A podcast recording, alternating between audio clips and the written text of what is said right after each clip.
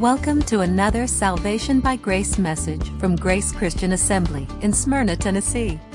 We are engaged in a verse by verse study of Paul's two epistles to the Corinthians.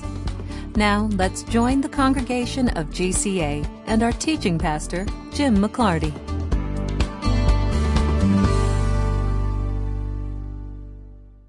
Good morning to every one of you. I'm glad that you're here. I'm a man in a quandary right now.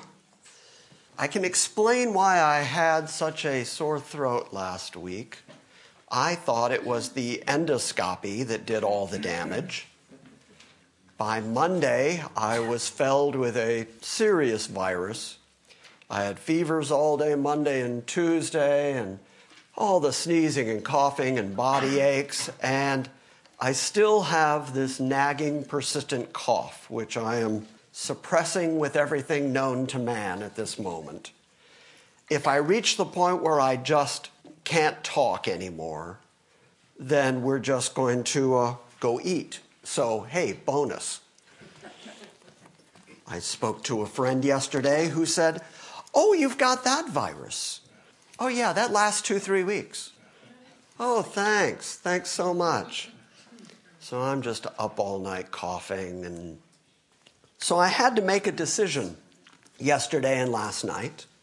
I had to decide am I going to gut it out and bring the message that I've prepared? Or do I call somebody and say, Can you be at GCA tomorrow? Or was I going to do something different? Because in my big lesson plan for this year, I want right around Christmas, New Year's, which both fall on Sundays this year, I want to review 2016. Not just me, but all of us as a group.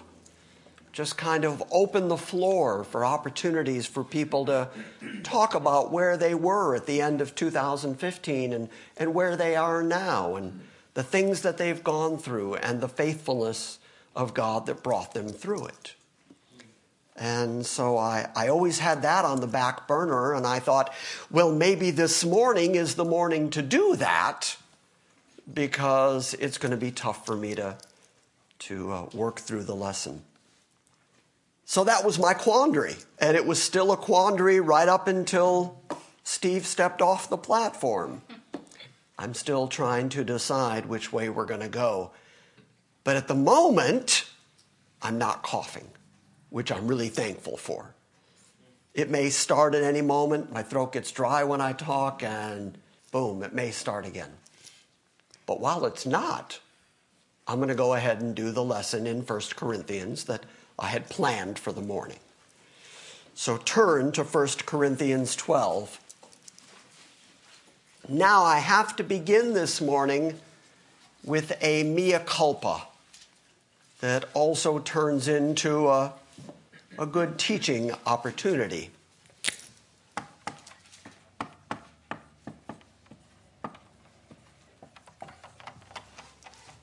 The long word that I just wrote on the board is pneumatikos. You see the word pneuma right there in the beginning of it. Pneuma is the word that is translated spirit, it's also translated breath. It has moved its way into the English language. If you've ever heard of a pneumatic drill, then you know that the pneumatics are caused by the air pressure. And so that thought of breath or spirit or air is carried in that word pneuma. When we talk about the hagios pneuma, the hagion pneuma, then we're talking about the Holy Spirit or the Holy Ghost. The pneumatikos means those things that flow from the Spirit and consequently are truly, genuinely supernatural, above natural, beyond natural, things that don't happen every day. Well, that word, pneumatikos, is the word that Paul uses in verse 1 of chapter 12 when he says, Now concerning the spiritual gifts, he uses the word pneumatikos in verse 4, now there are varieties of gifts, but the same Spirit. That word gifts there is charismata, which we talked about last week. Now, everything I said last week about charismata is right and accurate and true. But I also left you with the impression that chapter 12, verse 1 began with the word charismata. And so when we got finished last week, Steve, who's sitting here reading from his Greek New Testament, came up to me and said, You know, that's actually not charismata in verse 1, that's pneumatikos. And I said, oh, Yes, of course it is. And I was chagrined to find out that I had incorrectly identified that word. So I said to Steve, Okay, that's true, that's all right, but why did you let me get away with that? Why did you let me say that? Since it is demonstrably incorrect. Uh, you should have corrected me. And he kindly said, Oh, well, no, I didn't want to do that. Well, I appreciate that he didn't want to publicly call out his pastor, but I'm serious about that. I called him again in the afternoon and said, Steve, I'm not concerned so much about Jim being right. I'm concerned about the Bible being right.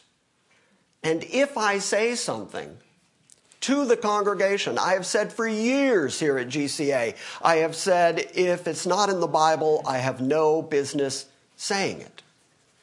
And you all need to hold my feet to the fire. So I told him, I, re- I rely on Jeff. I rely on Alex. I rely on Tom. I, I rely on these men that I trust that if I say something demonstrably wrong, that for the sake of the whole body, for the sake and the good of the church, they would say, wait a minute, I think you got that wrong. Because I would rather present the Bible accurately than carry out a sort of egocentric stance of, that's me, I can't be wrong. Because I was in a church in Los Angeles and a church in Franklin where the pastors were unapproachable, uncorrectable, unassailable. And I never wanted to be that way. So I say now to the whole congregation the same thing that I said to Steve on the phone last week. If you see me say something that's just wrong, correct me. I'm not above taking correction, especially if it's something as obvious as, no, that's the wrong word. So Everything I said last week about charismata, accurate. But everything I said about where charismata is found in the text was inaccurate because I gave you the feeling that it was in verse 1. Now, for the folks on the internet who at this moment are saying, I don't remember Jim saying that, that's because you never heard it, because I can edit. And I'm concerned that the messages that go out on the internet, especially those recordings that become part of the permanent record, I want those to be accurate. I want those to be correct. So the, uh, the one sentence that drew your attention back to verse 1 for the charismata, I just eliminated that sentence from the message when it went out on the internet. But for those of you here in the room, I want you to, to not be confused by anything I've said. And I'm more interested in the truth than I am my ego. So, now concerning the pneumatikos, as concerning the, the correct translation, if we were looking for a one for one translation into English, would probably be the word the spirituals because there's really no other way to explain them.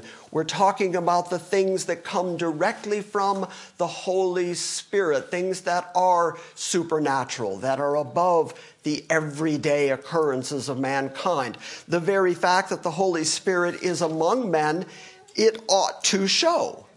It ought to be easily demonstrated. It ought to be apparent that the Holy Spirit is with somebody not only because the Holy Spirit corrects and governs their behavior and their speech, but that the Holy Spirit ought to make them a different kind of person. And so Paul starts talking about these pneumatikos. Later, he speaks of them as the charismata. There are a variety of these charismatic gifts, but it's the one and the same Spirit that gives all these gifts to men. And the purpose of the gifts that are given to men, he's speaking in tongues. That's all that's happening. I know. The purpose of the gifts, the purpose of the charismata is always for the good and the edification of the whole body. I tried to emphasize that last week because far too much of what we see that is called charismatic seems very egocentric because people use, whether it's talking in tongues or calling out supposed healings or whatever else, it's a way of demonstrating that they're simply more spiritual than you are. They're simply better than you are. That's why they're on TV. That's why they're at the front of the room, because they have some kind of direct line to God that you just don't have. And so you sit in your chair and they demonstrate the gifts. You're going to see that Paul never ever allows for that kind of behavior. He always says that these gifts, when they're demonstrated, should be done in an orderly fashion. God is not of confusion, and that they should always be done for the good and the edification of the body. And when you recognize that as the overriding principle, when you recognize that it's for the good and the edification of the whole body, then you're not going to exercise any kind of ego in the midst of it. And you're going to see that God's grace, the word charis, writing charismata, God's grace lays at the heart of these things. And God's grace would never be demonstrated, would never flow to raise up some human and make some human the center of attention that only belongs to Christ. Amen. Does that make sense? Yes, okay, so Paul's going to argue that, and Paul's going to keep coming back to it. And regardless of what the, the particular gift is that he's talking about, he's going to point out that it is always for the general good, which is why he's going to say later on in the chapter, and we won't get to it today, but he'll say later in the chapter that even if someone speaks in tongues, that it's to be done in an orderly way, only by two or three, and then only if there's an interpreter. Because his argument's going to be if there's no interpreter, then how are the people who are listening to him going to say amen to what they've heard? How are they going to reach the point of agreement with the speaker if they don't know what the speaker's saying? If I suddenly just start spouting in a language that you don't understand, the most that you can do is sit and observe the fact that that's happening, but you're not being edified by anything I'm saying. And so it becomes a pointless exercise. And it becomes a self centered exercise by the glossolaliac that is going off in tongues and, and nobody's understanding him. And yes, I did just yank out the word glossolaliac. Use it in a sentence later today. So I told you at the end of last week that this week we were going to start looking at that variety of gifts, that variety of charismata, and that we were going to talk about what those gifts are because Paul just uses words, single words, and then moves on to the next gift as if everybody will understand what that gift entails. And over the course of the last 2,000 years, those gifts have become confused. For instance, starting at verse 4 of 1 Corinthians 12, Paul writes, There are a variety of gifts, but the same Spirit. And there are varieties of ministries, and the same Lord. And there are varieties of effects, but the same God who works all things in all persons. But to one is given the manifestation of the Spirit for the common good. So these spirituals, these pneumatikos, are given by grace, by charis, by God, by the Son, by the Holy Spirit, to the whole group for the sake of the whole group, so that they can grow as a group. Paul is going to launch at the end of this chapter right from his list of spiritual gifts to now, therefore, since you all have different gifts that are all for the good of the whole body, well, then you're becoming a body. Well, then you are one whole body.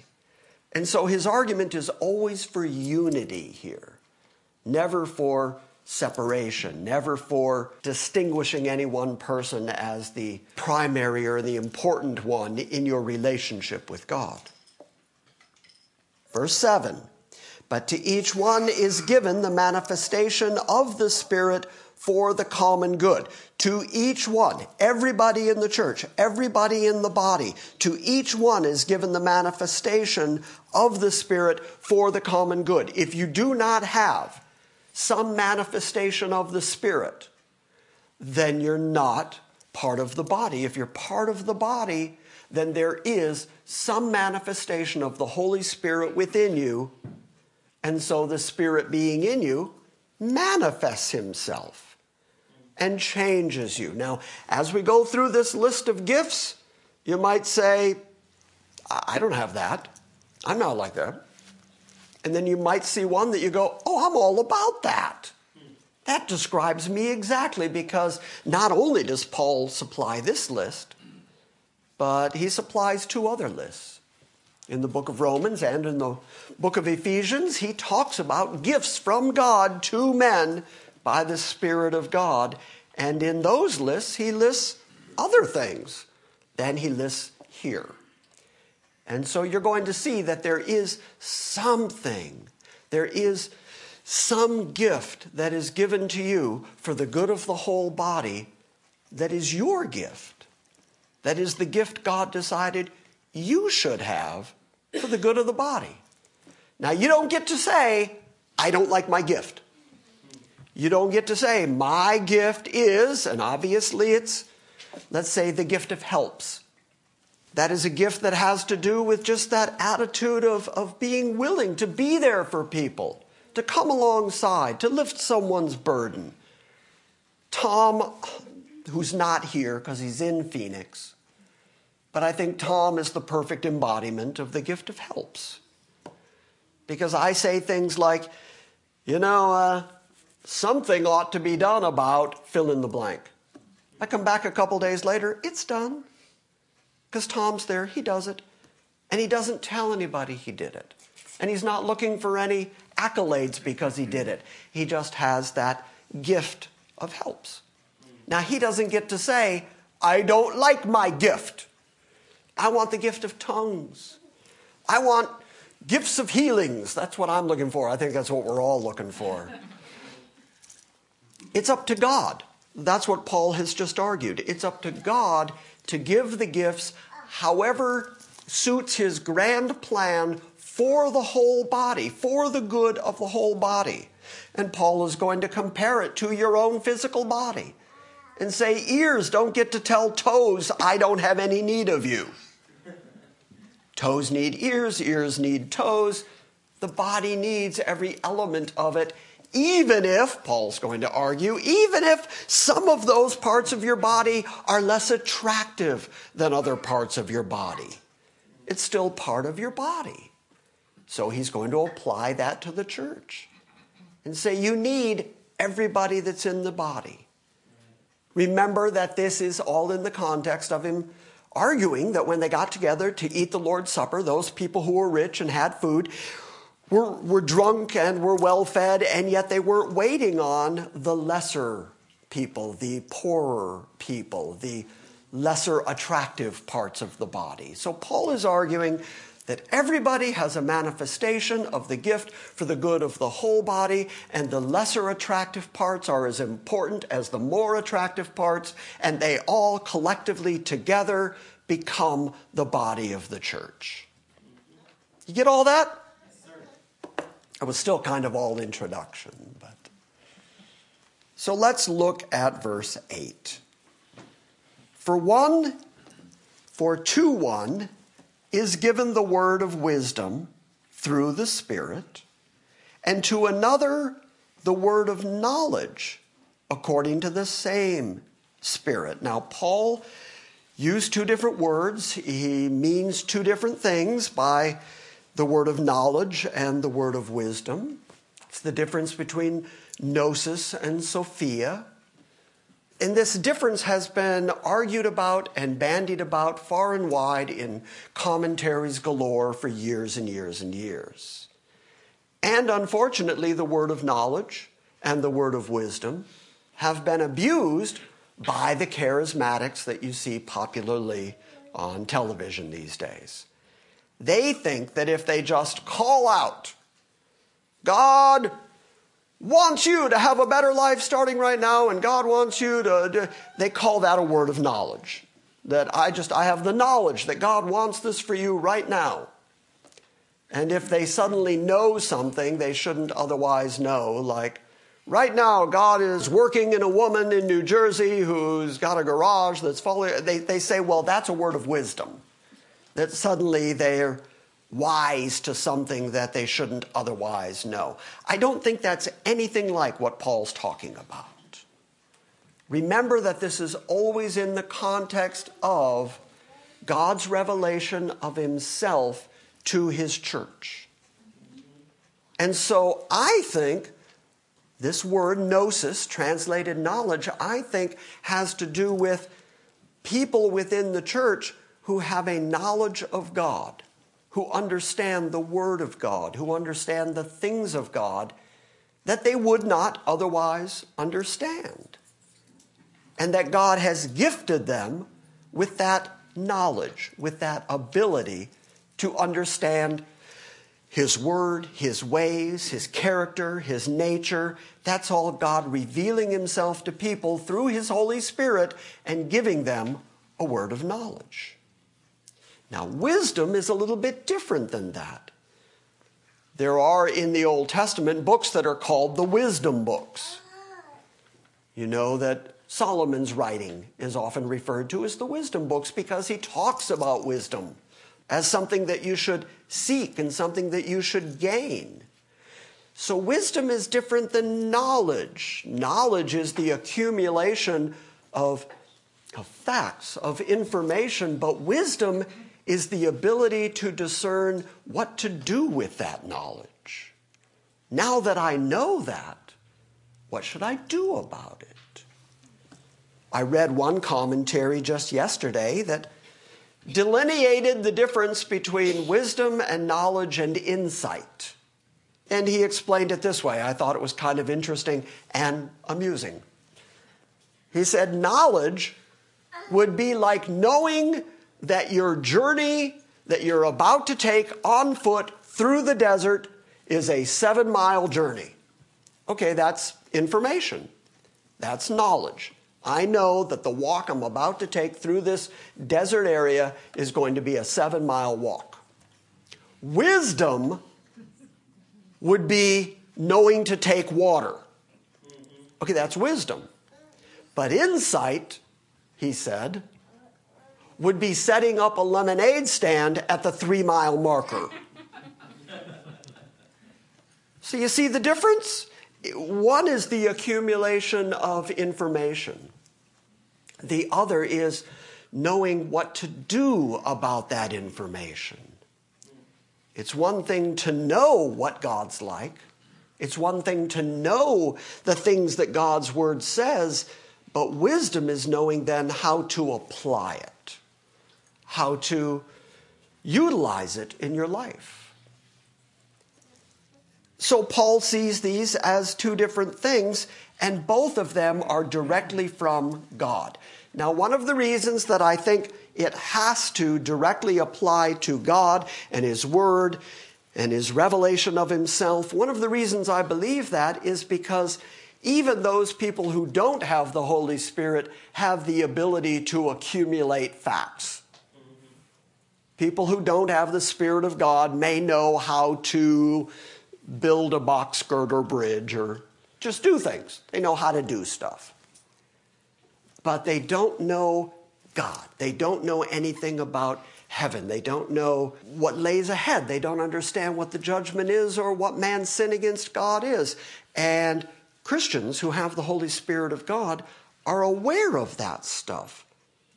And then, having become aware of it, they also become able to, to know what to do about it because, as we know well from the wisdom books, it is the fear of God that is the beginning of wisdom. And the common man, the regular man, the natural man, the man without the Holy Spirit, he doesn't know that. And he doesn't apply that. And he doesn't care about that. But the man who has the Spirit of God knows it and acts on it and thinks about it, ponders it. So I think this is what Paul is getting at first. Some people are going to be able to tell the church about God. They're going to tell the church for the good of the whole church. For the common good of the church, they're going to say, this is the, the very knowledge, the very essence of the things of God. And then convey it to the good of the whole church. And somebody may have the ability to say, you know, now that I know all that, I think the wisest course of action for us is to do this and to do that and act like that. And well, that's the wisdom part. And it must have something to do with the knowledge and the wisdom of God and His Word and His revelation of Himself, or else it's not truly a pneumatikos, a gift of the Holy Spirit that brings us closer to God. Does that make sense? Okay, so to one is given the manifestation of the Spirit for the common good, for to one is given the word of wisdom through the Spirit, and to another the word of knowledge according to the same Spirit, and to another faith by the same Spirit. Okay, now this is one of those that, again, commentaries galore exist about. Paul just uses the common word for faith. He uses pistis there. It's just, it's faith. But it may mean a gifting of the Holy Spirit of not just confidence of believing in God and in His Word, that kind of faith. It may also mean that God gifts people with what we would call extraordinary faith in those moments when you need it. Here, I'll give you an example. I'm not talking about extraordinary faith like, like the faith healers talk about. That's not what I'm talking about. I'm talking about those times that you've reached the end of yourself and you've reached the end of what you can tolerate. And your body is sick and your mind is confused and you're, and you're just you're tired you're just sick and tired and you're just at the end of yourself. And, and I have asked here many, many times, I have said, How many of you have ever heard yourself say, This is going to kill me? And then everybody raises their hands. But then while everybody's got their hand up, yes, this is going to kill me, the next question I always ask is, How many of you died? And they didn't because God, who is faithful, carried them through their own times of faithlessness, their own time of struggle and trial, their own attempts to, to just give up and quit, the times when they're at the end of themselves, God in His faithfulness has given them faith and carried them by faith through those times.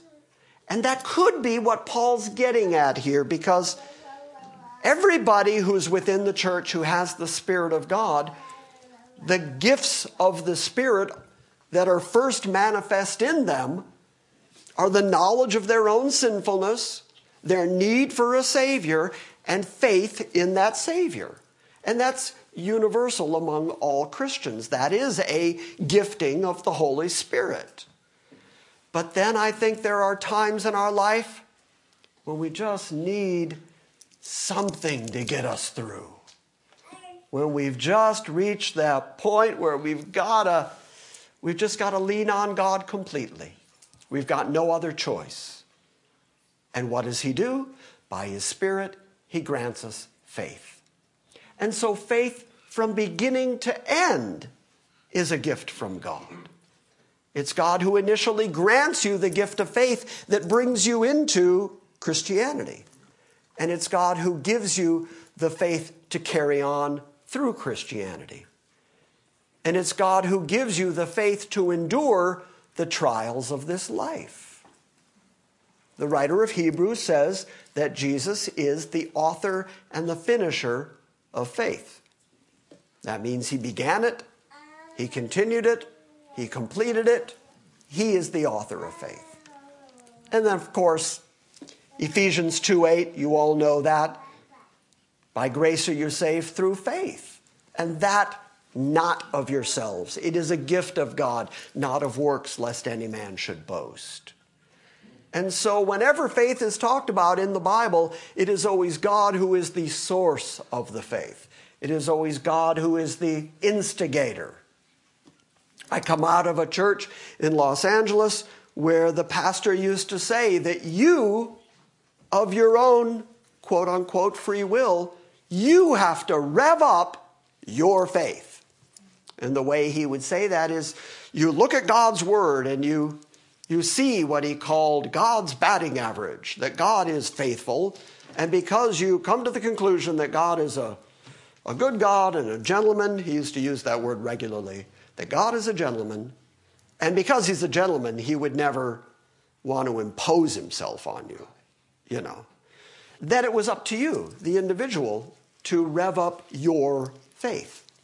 But there's no way you can rev up something that Paul says is a gift of the Holy Spirit. It is only if you have the Holy Spirit and the Holy Spirit grants you the gift of faith that you even have any faith to exercise.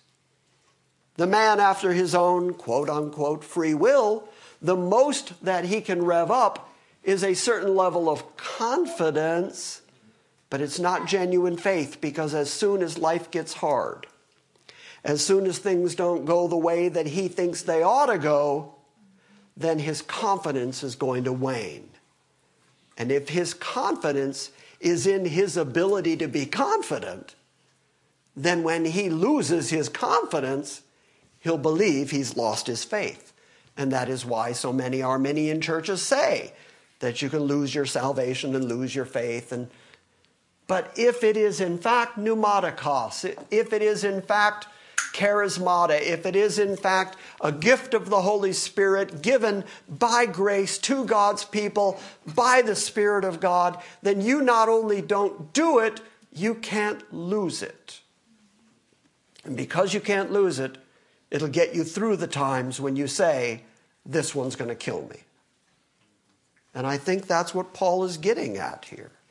Not just the faith that initiates Christianity, but the faith that sustains Christianity.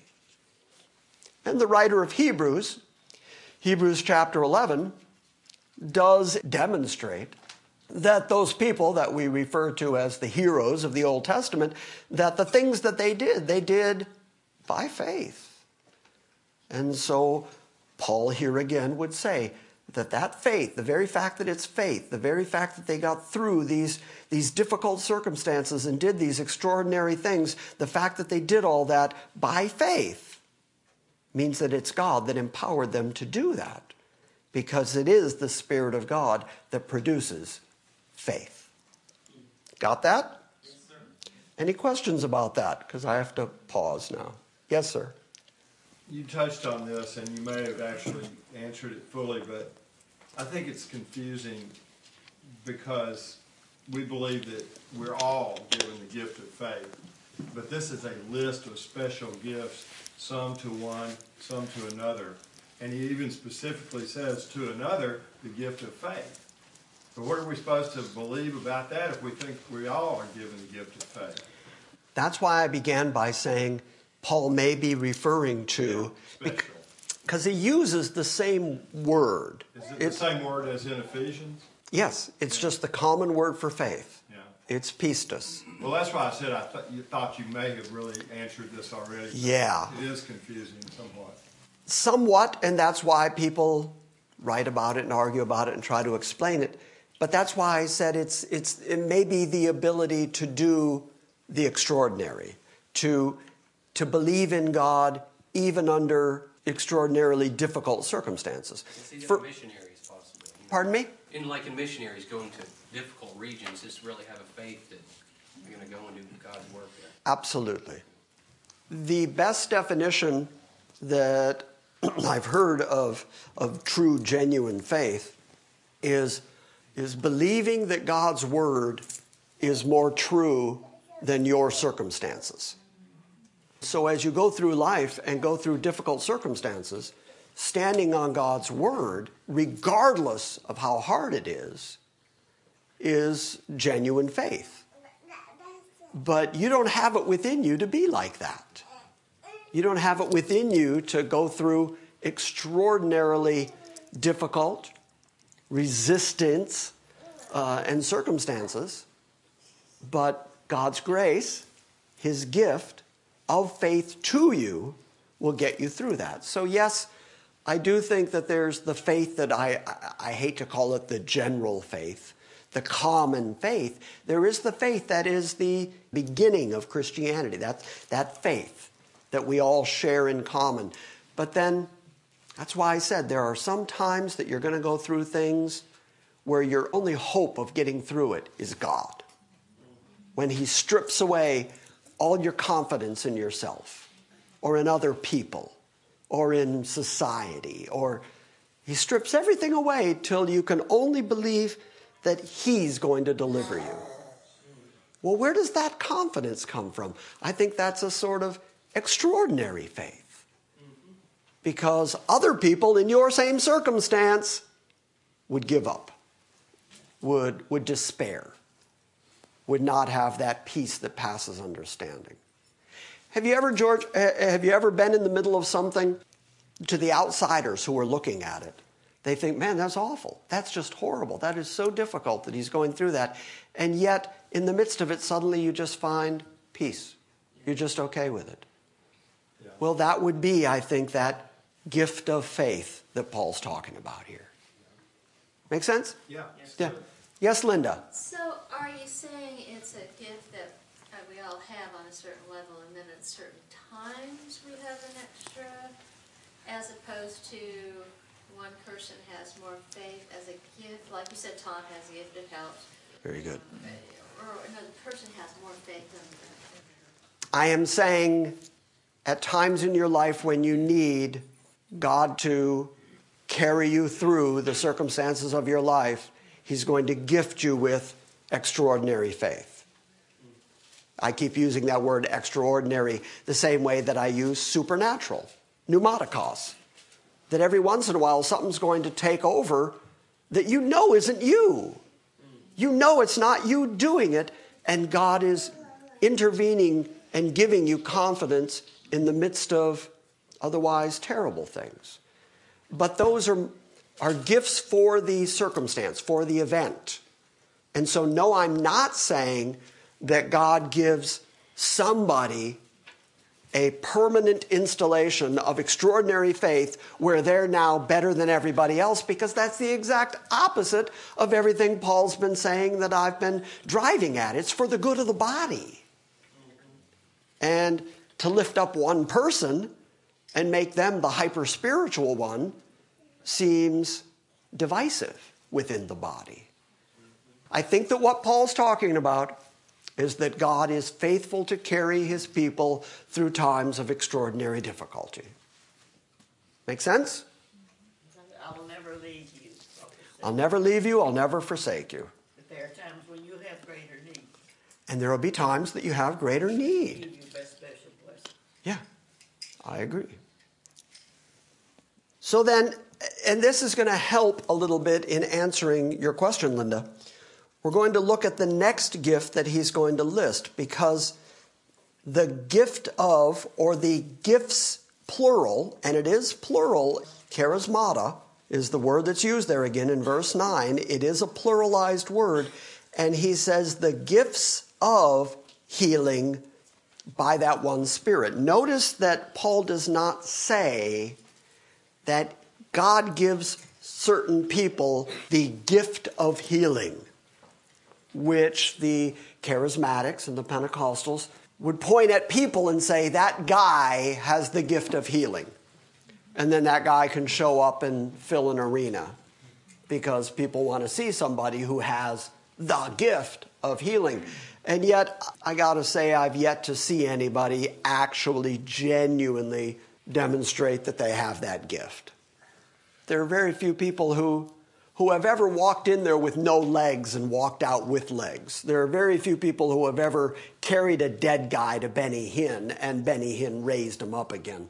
There's very few blind people who ever walked into a healing rally and walked out seeing just fine. Now, Jesus did those kind of miracles, and Paul did those kind of miracles, and the apostles did those kind of healings.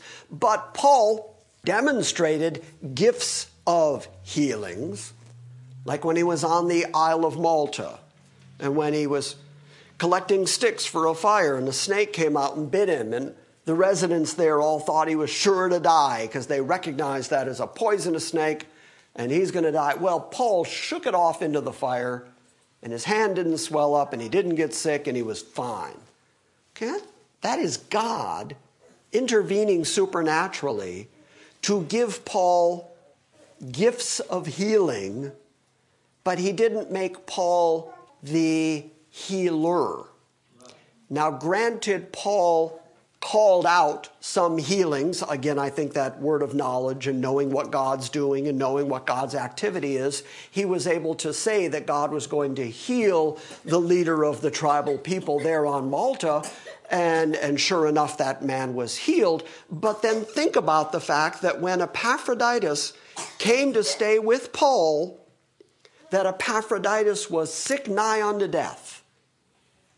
And Paul said he stayed with me the whole winter, and then God finally raised him up to health. Okay, so if Paul had the gift of healing, why didn't Paul heal Epaphroditus? It's because Paul didn't have the gift of healing. It's that the Holy Spirit gives gifts of healings. Do you get the difference? And he may tell somebody what he's doing.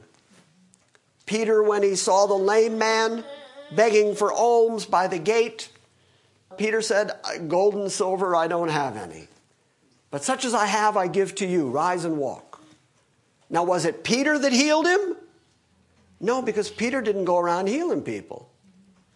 But Peter seemed to know that at that moment, God was going to heal that man, and he said, Rise and walk, and God provided a gift of a healing to that man. But he never gave Peter the gift of healing. Do you understand the difference? Because by the Spirit of God, if you have the Spirit of God in you, even if you can't get to a healer, quote unquote, the Holy Spirit of God within you can still heal you. In my case, I've been sick for a week. Why do I expect that I'm eventually going to get well?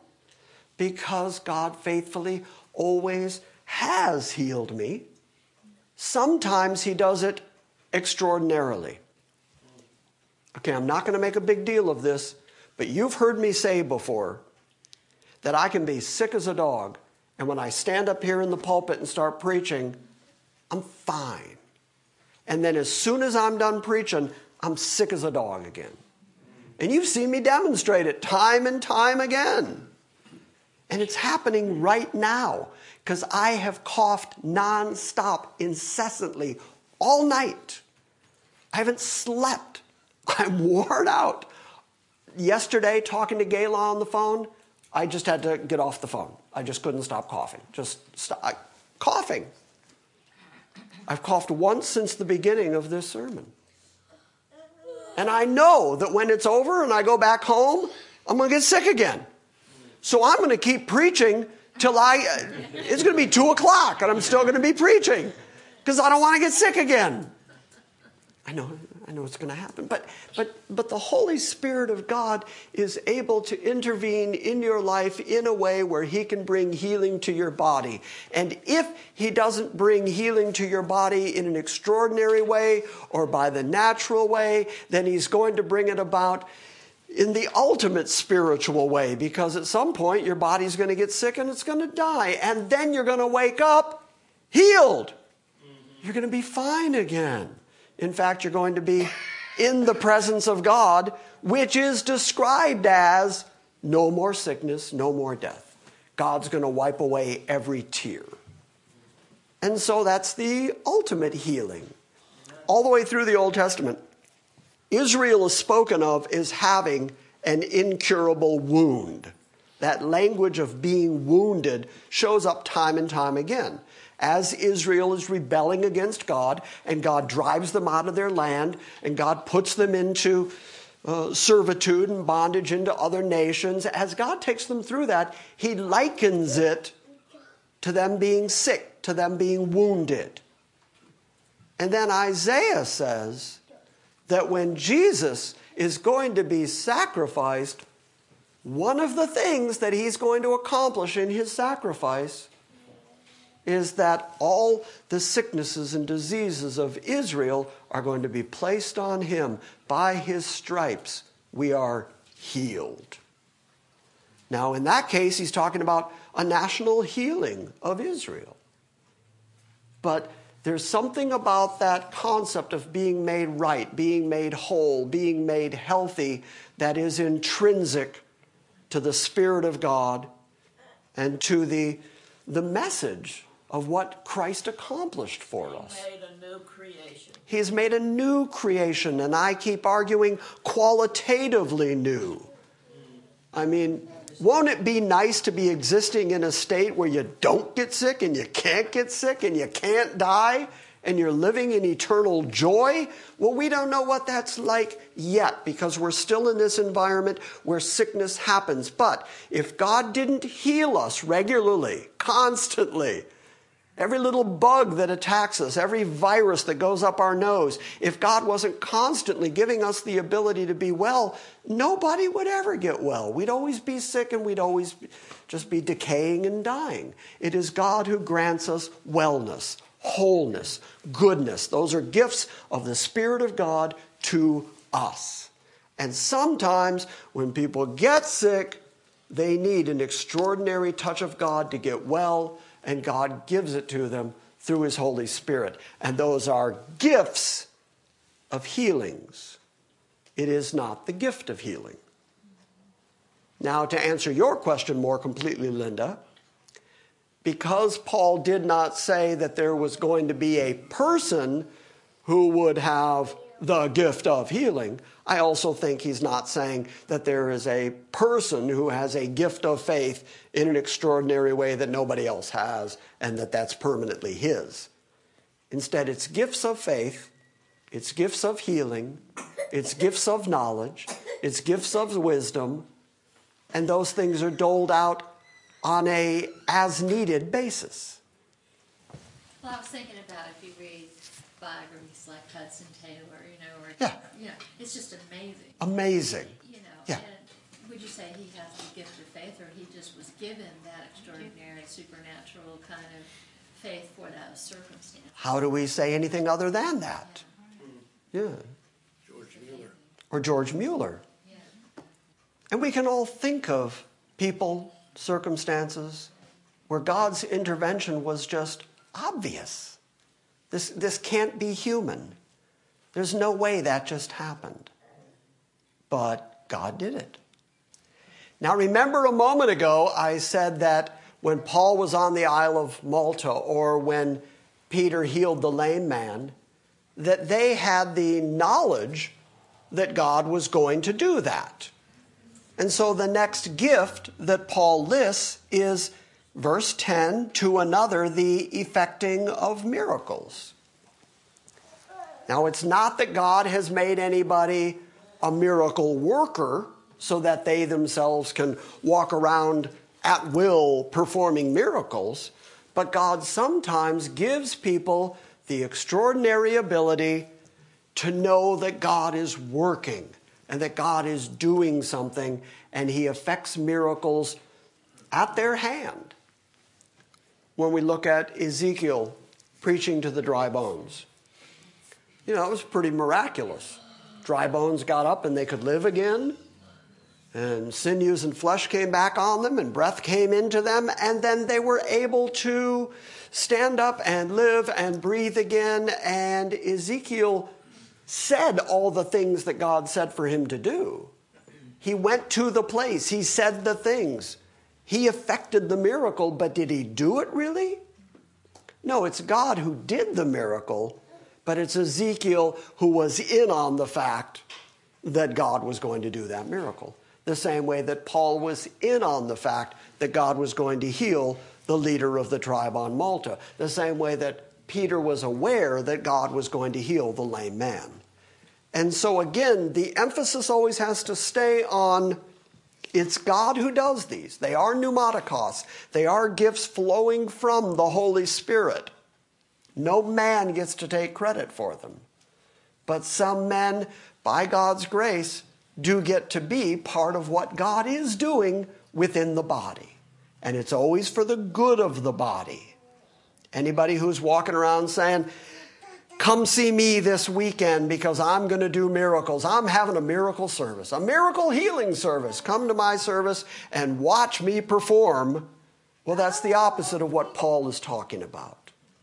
Paul is saying within the body, for the good of the body, God is going to perform these supernatural works. The clock is ticking, and I smell food in the back room, and I know you all are, are getting hungry, and there's not only the rest of this list, but there are, as I mentioned, two other lists from Paul. So let me just end with this next gift that we're going to talk about, and then we'll get to the other lists, and we'll get to speaking in tongues and the interpretation of tongues. We'll get to that next week. I think that will be the wisest thing, and I'm just busy counting my blessings that I'm able to speak and I'm not coughing. I don't know how to explain this. Thanks. and to another, the effecting of miracles, and to another, prophecy. Okay, this is a big one. Again, the TBN version of that is the gift of prophecy means that anybody at any time can just start calling out in a Jeane Dixonish sort of way, they can just start calling out the future. And that they say, that's the gift of prophecy. God's given me the gift of prophecy. Within the early church, within the first century church, coming on the heels of the Old Testament as it did, prophecy was a very big part of not only Israel's history, but of the church becoming established in the very first place when you think about not only Paul's prophecies, but you think about John's prophecies in the book of Revelation. And, and so prophecy played a very big part, but the prophecies were always in league, in line with what God had actually said, what God was putting forward. Now, this word, which really is just about the same in Greek, it, it just moved into the English language it was not translated, it was transliterated. This word to prophesy means essentially to speak under the influence of the Holy Spirit. Now, that can include foretelling things that are going to come. And we see that demonstrated by the prophets. But it also can mean to speak under the influence of the Spirit, to just speak the things of God. The difference, I've heard preachers say over the years, the difference is between forth telling and telling forth. That sometimes you're just speaking about the wonderful works of God and what God is doing, and speaking of God in a way that you cannot naturally speak about God. Here, I'll, I'll help you out. If you call me on, say, Tuesday afternoon, I can't reference Scripture the way I do on Sunday mornings. I can't just conjure it up. I, I, there's something that happens when the word is open and the spirit is flowing, and suddenly I become a whole lot smarter than I really am. And on Tuesday afternoon, I'm pretty dull. And if I get enough cough syrup in me, really dull.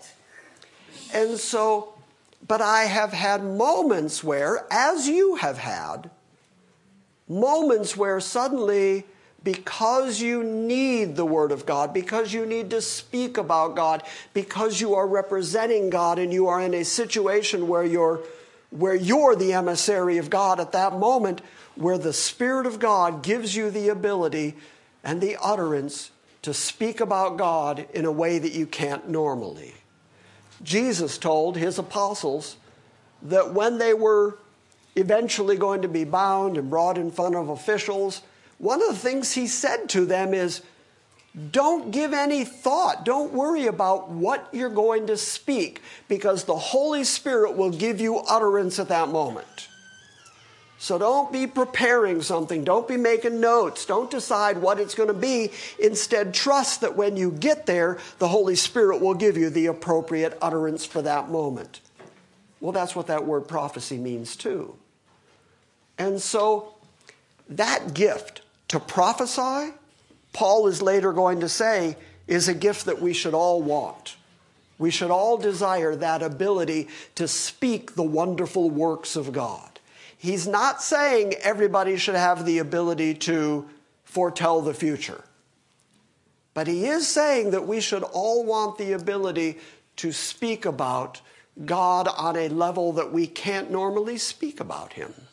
That the Spirit of God should gift us with that ability to speak about God.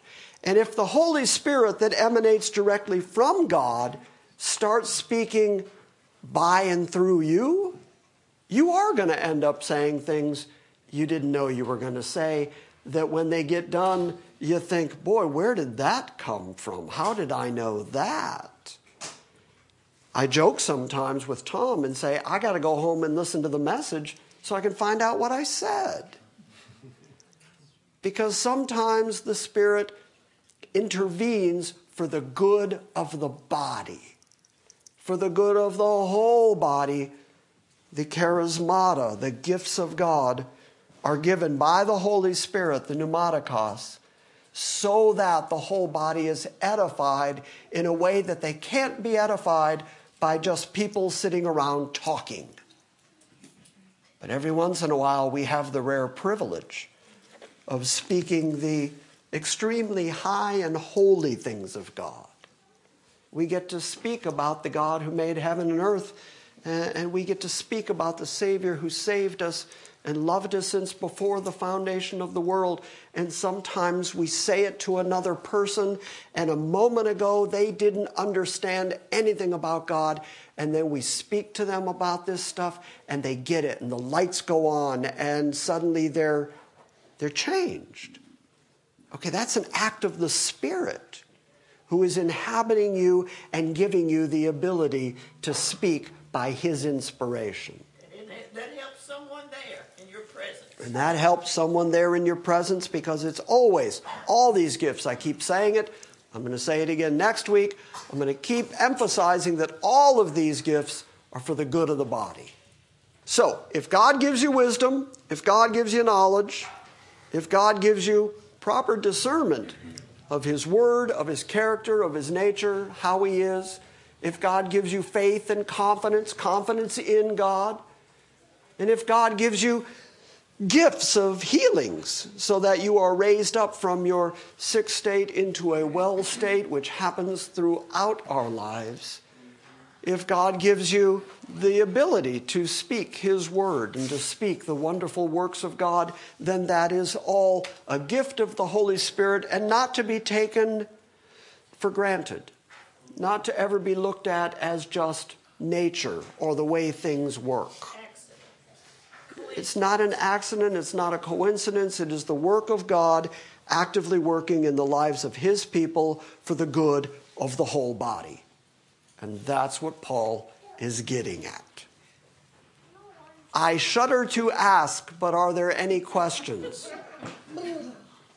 I know, I shudder. We'll take a quick PS.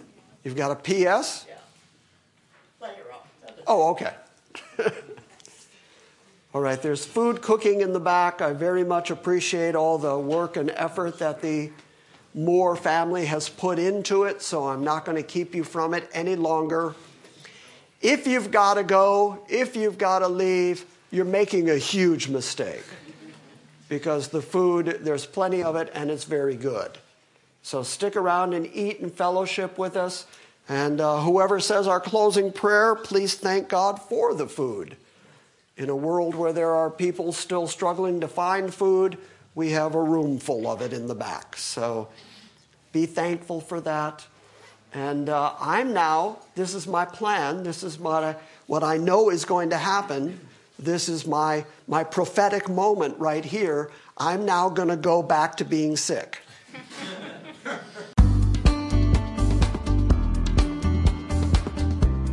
Thank you for listening to this Sunday morning message from Grace Christian Assembly. Please visit our website at salvationbygrace.org and join us next time when we gather around the Word and study God's sovereign grace.